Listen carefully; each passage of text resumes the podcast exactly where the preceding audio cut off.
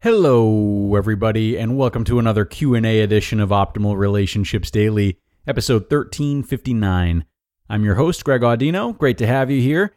I find myself uh, particularly excited about this question today because it covers a topic that we've never discussed before.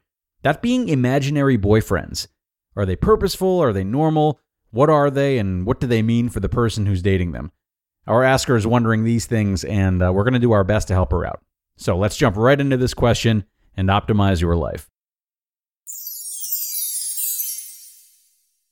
I'm 18 and I'm kind of afraid to say this, but I have an imaginary boyfriend who's my anxiety coping mechanism and makes me feel safe, and I wanted to know if that's normal. I've been to doctors and they said I'm fine and that it's just a coping mechanism. I wanted to know what your opinion on it was because I don't know if it's wrong, if it's bad. I mean, I just use it to make me feel safe. That's it. I grew up in a bad area and I have PTSD. All right, Asker, thanks a lot for being brave and sending this question in despite your fears. It's awesome that you're sharing this part of yourself, and it's also really humbling for me uh, to know that you feel at least a degree of safety with us as well. So, a few preliminary thoughts. Um, one, this is not abnormal or unhealthy. Even though imaginary friends aren't usually talked about amongst adults, I think it's more than fair to assume that a lot of adults have them, at least for specific situations. And even if those friends don't have, you know, particles of their own identity, so to speak, like a name and maybe what you'd imagine them to look like if they were in a physical form, imaginary friends might show up as different parts of ourselves when we need them to.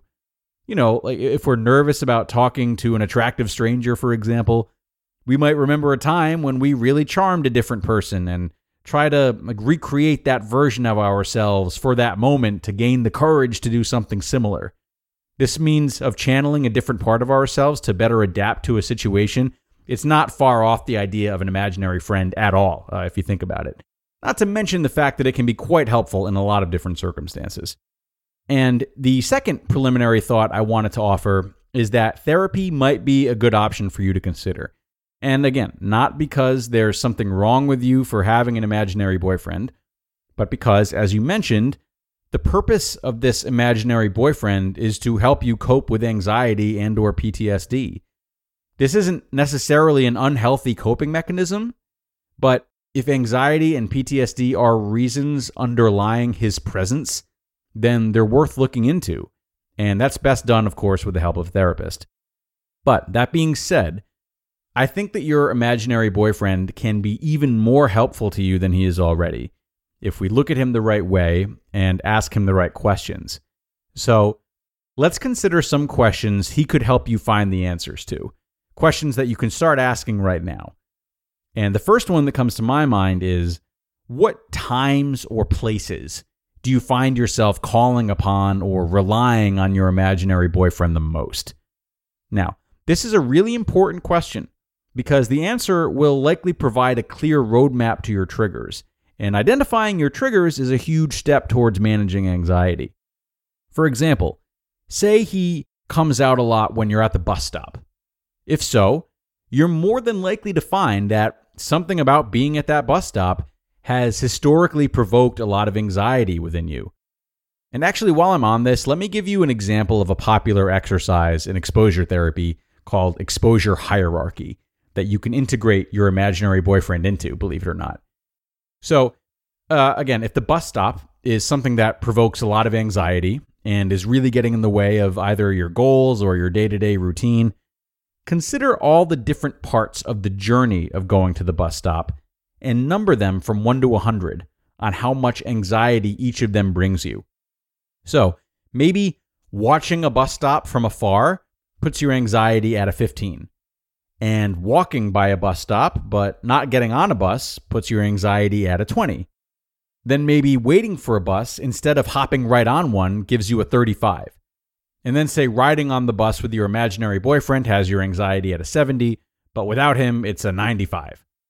You might consider taking a slow approach to confronting this anxiety by first, you know, watching the bus stop from afar one day, that's your 15, walking by the next day, that's a 20, jumping right on one and not waiting at the bus stop the day after that, then riding with your imaginary boyfriend, and then finally riding on your own. Now, this is a really bare bones example of how this approach could work. Uh, definitely read up more on it if it sounds interesting to you. And of course, it is something a therapist can help you fine tune. Uh, and again, something your imaginary boyfriend can not only guide you to, but as you can see, also be a part of. Now, a second question you might ask is What do you think your imaginary boyfriend wants for you or wants of you? So, if he were real, what would you love to do to make him proud? Is there a certain goal that you're trying to pursue or an obstacle that you're trying to overcome? Consider what you might imagine him counseling you through. If you think about the conversations that you've had with him and find that some of the same material or talking points come up, they could point you in the direction of what part of your life you've deployed him to help you through. Anxiety and PTSD have been mentioned, but just like in that last question I provided you with, you can think about what you talk to your imaginary boyfriend about specifically to get a better idea of where your struggles show up the most in your life and prohibit you from being the person you'd love to be. And that leads me into a third question, which is Who are you around your imaginary boyfriend? What qualities do you exhibit? What do you open up about? And what do you do for him? You know, with an imaginary friend or boyfriend, there's often nothing to hold back. What you express to them is theoretically the most honest and raw version of you that can simply be too frightening to show entirely to other people. So reflect on who you are with him, and especially any differences that might exist between how you behave in front of him and how you behave in front of others. That in between space, the in between of who you are with him and who you are with other, you know, tiers of people, might say a whole lot about who you're trying to grow into or what you really want to express, but you can't yet. Knowing that provides you an incredible foundation with which to work. And the last question, you know, now that we've talked about your qualities around your imaginary boyfriend, I want to know what his qualities are. So, what are his? Surely you have some specific ideas about him physically, mentally, emotionally, spiritually. So, think hard on who this man is that you've constructed. Who is this ideal person you've created to serve as your love and your protector? Being able to name these qualities stands to show you the type of person that you're craving in your life, the type of person that you feel will protect and save you and is worthy of your love.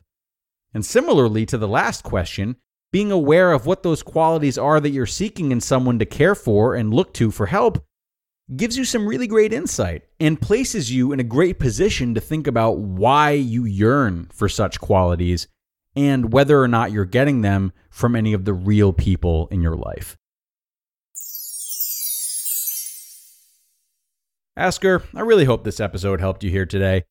When we do suffer from anxiety, PTSD, or other mental illnesses, we'll go to great lengths to create coping mechanisms that make us feel better, even if it's just temporarily.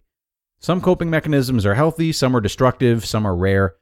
You know, they come in all shapes and sizes. But what remains the most important is the underlying condition itself. Our coping mechanisms are nothing more than efforts to relieve pain. And while they can be dangerous in some cases, the emphasis must remain on what's causing us to call upon these actions in the first place. Having an imaginary boyfriend is not putting you at serious risk right now.